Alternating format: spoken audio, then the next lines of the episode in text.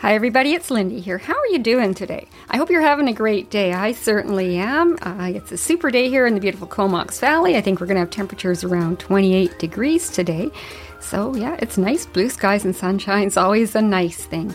Um, I had a great weekend, and I just want to share a little tidbit about something I did on the weekend, and I hope you're going to enjoy it as much as I did. Okay, so this past weekend, we went out to go to a car show. Not something that I do very often, and uh, this was a really cool car show right here in the Comox Valley. Okay, now this was quite an event, and you know, like most things that I do, I often find that it sends me on a little trip down memory lane, but that's okay. First of all, I'm going to mention that there was over 500 cars at this event. Wow, that's huge. I've never been to a car show that big in my lifetime. This was by far the biggest car show I've ever attended. And it was so incredible. It was a beautiful, beautiful day. The sun was shining, it was hot, and it just the atmosphere outside was so great. Everybody seemed so happy. So, you know, when we got close to the car show area, we noticed how busy it was outside. I mean, we, we came along the road, it was single lane traffic, there was a lot of cars, so a lot of people knew there was a good thing happening. But it was really, really well organized, and it was so easy to get in there. It was, it was great. Okay, so uh, just a little bit about it. You know, when we got in there, the first thing that happened to us was we were we could just hear this really neat music. Okay, I, we come around the corner. This is taking place in a golf course. It's wide open, and it just seemed to me like there was rows and rows of these unique, classic, and vintage vehicles, and speakers were going with music playing, and it was like 1950s, 60s, 70s music, and the atmosphere just had you going, and you just felt so upbeat, and you were walking along and having a good time. And I was thinking, wow, this is great music. You kind of wanted to bebop, shake those hips a little bit, maybe shake that butt a little bit, but I decided not to do it because I knew what would happen. I'd probably embarrass my partner if I did that, and chances are I'd probably put a hip out. so thought it was a good idea not to do the bebopping as I was walking around and just kind of stay calm and enjoy what I was looking at. But you know, have you ever gone into a bookstore and you know you get that smell in a bookstore and it kind of smells like that smell you get when you're around vintage books? You know, it's kind of, it's just that vintage smell. Well, a car show can be the same. And if you stand close to some of the cars and their windows are open, you can smell that vintage smell that emits from the interior it's kind of neat. And I'm not sure if it comes from the fabric or if it's, you know, the material that was used on the dash or the doors, uh, the trim. I'm not sure what it comes from, but you definitely get that smell around some of the older cars. And I don't mind it because it's all part of the experience and it tells me that you've got original interiors still in those classic cars. It's kind of neat. So you look around, and there's rows and rows of cars, and the owners typically sat on lawn chairs behind their cars, and they're giving you room to look at each vehicle, you know, but at the same time, they're there to answer many questions. And I was amazed at how knowledgeable they were about their cars and the history of the manufacturers and the models. Okay, so now I'm going to admit that I'm a little bit green when it comes to these cars, so in all likelihood, they could have told me a fictitious story, and I might not know the difference unless I researched it later. But I don't think they would do that. I mean, these people are really super proud of their investments, and they take pride in their knowledge. They really do. If you've never been to a car show, I highly recommend going. Now, it's not all about puffing out your chest and showing who has the biggest engine. no, it's not like that at all. There's a lot of history in these vehicles, and we can learn a lot about how things were done in previous generations. I was particularly fascinated by the 57 Chev cars because a friend of our family's used to take us out in one of those cars back in the 70s I remember that shifter on the steering column, and I was surprised that we ever fit four kids in the back seat. Well, we did it, and back in those days, seatbelts weren't required, so I think that's how it worked. I'm not sure, I just remember we all crammed in the back of that car. Came across a big old Plymouth, and I remember back in the day, we would look at something like that and say, hey, look at that big boat. Well, my sister's first car up in the Yukon was a Plymouth. And is there such thing? I think it was a Fury. I think that's what the name was of it. Uh, I just remember she had a big old Plymouth, and I can't quite remember, you know, what it was. But looking at that big car reminded me of when she got her first driver's license, and she loaded up that big old boat or that big car, and she took the whole family out for a ride. I was so excited by it. Hey, I was seven years younger than my older sister. And I was so in awe of the fact that we could go for a ride with somebody who wasn't really an adult. Well, I guess she really was somewhat of an adult because, after all, she did have a driver's license. And that car was an amazing car. It also provided a ride for my mom to get groceries, and that was such a plus for my mom because she didn't drive. And on those 40 below winter days, that big old boat that my sister bought helped make the task of my mom going for groceries a little bit easier. So, yeah, fond memories of that big old Plymouth. Now, there were some really cool cars, and I have a confession to make. Car people will probably crinkle their noses at this one, but I discovered that the Nash Rambler is the Nash Rambler and it's not the MASH Rambler. yeah, I remember that song beep, beep, beep, beep. Horn went beep, beep, beep. Well, that's a song about the little Nash Rambler, and I loved that song when I was a kid. I don't know many times I sang that song as a kid about the MASH Rambler. Oh, good grief. It was on my K-Tel album called Goofy Greats, and I used to play that song all the time. I still have that album. And I stood there, jaw dropped, looking at the sign, and I whispered into my partner's ear, I thought it was the MASH Rambler because of the song Beep Beep. Well, all I knew at that moment was he slid around to the other side of the car, perhaps thinking this was not the time or place for his partner to confess that she'd had the name all wrong. Ah, you never know what I'm going to say, right? Oh, goodness knows he loves me, thank goodness. But yeah, he kind of disappeared as I'm still going, Mash Rambler? Nash Rambler. Hmm, it's a Nash Rambler. Well, I think as I looked at all the cars, I thought about all the generations before us. Who designed these? I mean, look how much technology's changed. I looked at an old Datsun and I remember my old Datsun B210 hatchback. Back in those days, people could work on their own cars. Imagine that. I think when I got my driver education training back in 1982, I was taught how to change a tire and how to change the oil and how to change the air filter on my car. It was mandatory for me to pass that course. But nowadays, with all these fancy cars and technology, it's less likely for people to take those maintenance items and look after them. Yeah, it's just not so easy anymore, so I do kind of miss those old days. Oh, and then I passed the Corvettes. Hmm, lots of Corvettes. I think of that engine sound. Boom, boom, boom, boom, boom, boom. I love that sound. When I was 18 years old in the Yukon, I bought myself a 1973 Stingray Corvette, and it had a 454 in it. Yeah, I love that amazing sound, and that was one hot car to drive. I still hear that sound. Boom, boom, boom, boom, boom, boom, boom, boom. Oh, just, it was such a nice sound. And if you drove in the Yukon back in the 1980s, roads had a few potholes and a little bit of bumps in them, a few frost heaves, that kind of thing. So I can tell you there was no pedal to the metal for me on that car, because chances are if you went over any kind of a bump or a frost heave, you were going to bottom out on it. You didn't want to do that on that car. It was a nice car. So, in all of my wisdom of that wonderful purchase at 18 years of age, it didn't occur to me that that might not be suitable transportation in the winter months. Oh dear. Yeah, sadly so, my ownership on the Corvette was very short lived, but it was a great experience to have in my memory book. Yeah, another thing at the car show, just sitting by those Corvettes just took me down a little trip down that memory lane. It was pretty cool. Okay, so I noticed lots of vehicles and had like teddy bears in them. Teddy bears in the window, teddy bears on the grill, and there was a lot that had the A&W Root Bears decorations in the driver's seat. A few other had mascots, and I know a lot of the little kids seemed to like it or you'd see people smiling at it. I also noticed that there was quite a few signs in the window asking people to not touch the car or don't lean on the car. There was one that kind of cracked me up. I think it said something to the effect of, unless you're naked, don't touch my car. I don't think I'd want anybody naked touching my car. No, thank you. Anyway, I, I was having a look at all these and I was thinking, gee, you know, I mean, it's sad that you have to put that on there, but I guess you probably do because you really don't want anybody touching something that you've worked so hard for. There was one car that we passed by there, and I noticed a little kid sitting on the sideboards eating an ice cream cone. Yeah, he was sitting right down there by the driver's door, having an ice cream cone sitting on the little sideboard.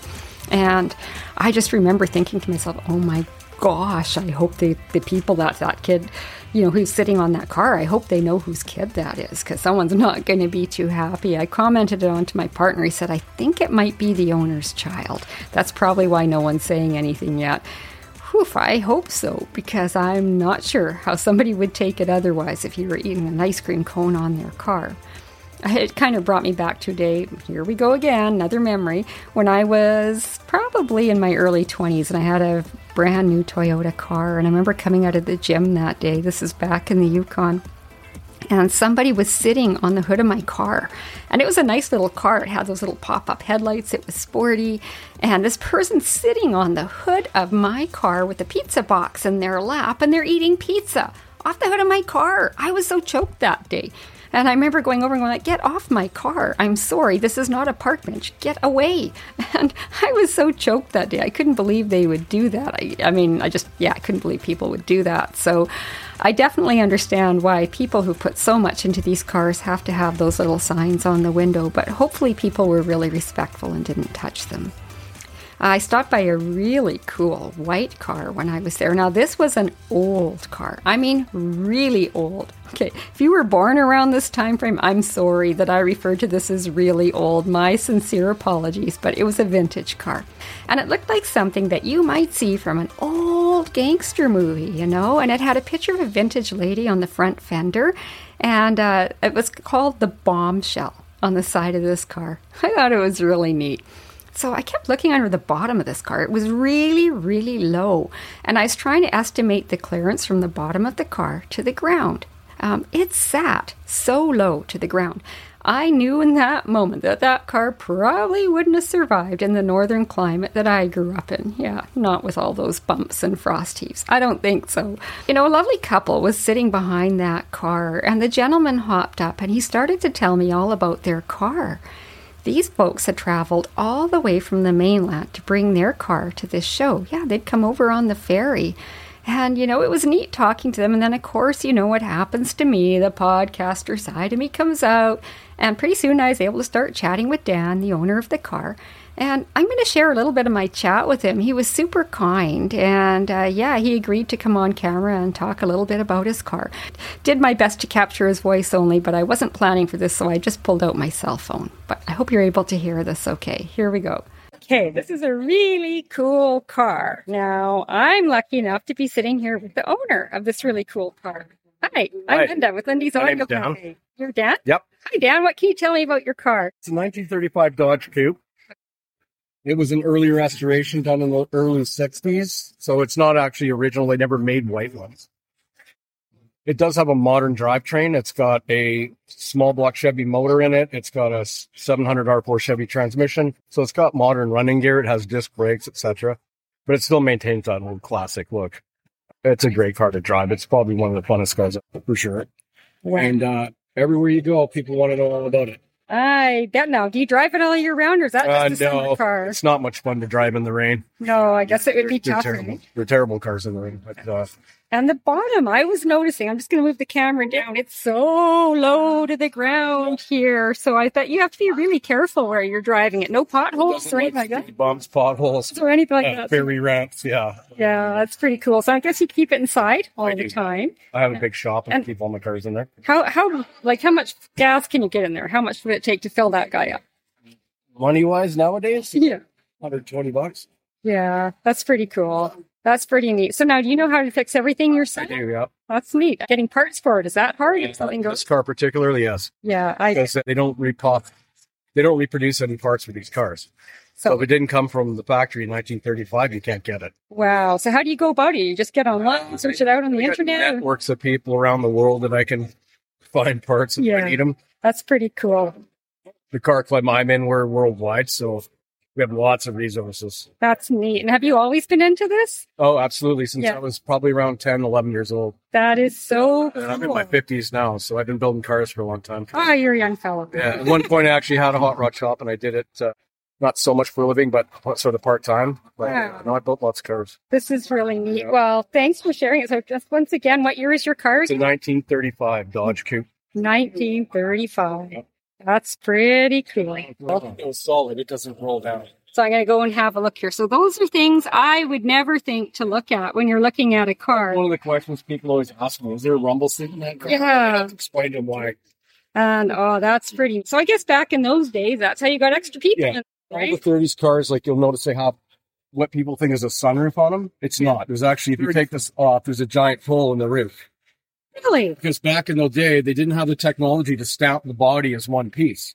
So these cars are all soldered together, welded together in sections. So the whole side's one section, Good. top is one section, and then in order to fill it in, they put in these these fabric filler pieces because there's literally a giant hole in the roof. Wow. Yeah.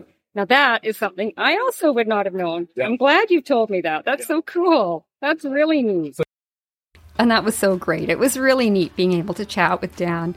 After that, we moved on and uh, we had a look at different cars. Now, there was one lady there who'd owned two cars at the show, and I really hoped to catch a recording of her also, but I remembered that this was a date with my partner, and he didn't sign up for a podcast tour. It was supposed to be spending time with me at the car show, so I took a little bit more time to enjoy what I was seeing and put that podcaster urge aside, put my phone away. But I mentioned earlier that visiting this show brought up so many memories for me. And it's amazing how, you know, old cars can remind you of different people. There was a beautiful Nova there, and my Yukon friends will likely remember that white Nova that so many of us were lucky to ride in back in high school. It belonged to our friend Ted in high school, and that car gave a lot of teenagers a ride 12 months of the year. So, yeah, fond memories when I saw that Nova. And then off in the corner, we saw a 1935 Studebaker bus. Holy crap, that bus was cool. It looked like something from the movies. Okay, so the entry door on it, you know, where you pull the door open, it was on a bit of an angle. Like the bus is like this, the side is like this, and the door is sitting on an angle. And they had the hood up so that you could see the engine. And my first thought was, that is so cool. That would be so neat for camping. And guess what? What does my partner come up with right beside me just as I'm thinking that? He says, Wow, that would make such a great camping vehicle. great minds think alike. And then you come across this bright green truck that's at the show. It's absolutely incredible. And this green truck, it stands out for miles. it's a classic beauty. And I happen to know the owner um, of this truck. I see it pass by my house every now and then. It's a really beautiful truck. Uh, and he has really looked after this truck. If you go inside, it's got this white interior and the little green dice that are hanging up from the mirror, but this truck is immaculate. It's pretty neat. Uh, and it gave me more insight when I was there as to why does he like going to these shows. I mean, I just I felt that atmosphere, and again, I can't describe it. You just have everybody around you that's you know taking in all these vehicles, and you've got the great music playing in the background, and you just have this vibe that this is a lot of fun to be at. I think we spent, oh, close to three hours there, and time went by so fast, but it was hot. Like we were walking around in the heat, and I was getting really exhausted by the end. And I could feel my partner was probably on the same page with me. Now, it was so tempting to wander over. There was a hot dog stand, and there's also a nearby restaurant. But, you know, we had dinner plans at a friend's house that night, and I didn't want to ruin our appetites. Uh, I thought it was probably best that we avoid the hot dogs. Imagine that coming from me. It's my favorite food, but I avoided the hot dog stand and saved my appetite for my friends. So, yeah, we refilled our water bottles and then we carried on. And when we were leaving, I noticed a school bus at the entrance. Uh, apparently, a shuttle had been running, and I, it made sense. I mean, there were so many people coming and going from the show, but I couldn't resist, and I pulled out my phone for one last clip, and I caught a clip of the yellow school buses that went away. And I'm thinking, well, why did I do that? The poor driver's probably thinking, why is she recording me? What did I do? okay, you know, I mean, nowadays, like somebody's always recording you for something. Well, I was recording it because it was a positive memory. And it reminded me of that trusty mode of transportation that helped get me to high school when I grew up in the north, right here in Canada. Yeah, back in the day when it was 40 below, we could count on those yellow school buses to show up and get us to school. Right through the ice fog, through the snow, through the ice, that school bus was there. Those good old buses have been around for a lot of years, and it's so much fun to see them on the road. So, I guess I'm going to just mention that if you ever get a chance to go to a car show, I highly recommend it. You don't have to be an auto expert, you don't have to be mechanically inclined in any way. all it really takes is appreciation for classic cars and a willingness to learn from those wonderful owners who have taken so much time and pride in preserving a part of our history. They truly have. We should be grateful to them. And I'd like to thank Dan again and his wife for taking the time to chat with me this past weekend. They were super good sports about it. Oh, and by the way, I just got to throw this in. Okay, sorry. Typical me, you know, my little creative side. So when I got home the very next day, I thought, I need to make some of those little window signs for some of those cars because not everybody had those window signs. So I fired up my computer and I created about a dozen different layouts for different window signs that you could have. And some of them were kind of serious, some of them were kind of cheeky. And I just had thought to myself, you know, if I had spent that much time and money um, investing in a product like that to try to make sure that I preserved it and preserved the history, I'd want to make sure that people aren't touching it as well. I mean, people don't always realize that when they get close to the car, if they've got, you know, zippers or a buckle or even rings on your finger and you lean forward, don't realize that that can scratch the paint. And that is not an easy job to deal with. So I don't blame people for not wanting you to be near their vehicles, look but don't touch. So yeah, I made a few more of those signs. And if you happen to be on my podcast website, I did throw a link to my other site on there. Okay, it's not part of my podcast, but I took advantage of my site and put a link on there. So if you go on to lindysaudiocafe.com and just click on the shop button, it'll take you over to my website. Click on the link for auto and uh, you'll find those little cards under my heading auto. So you'll find all that under the shop button on lindysaudiocafe.com.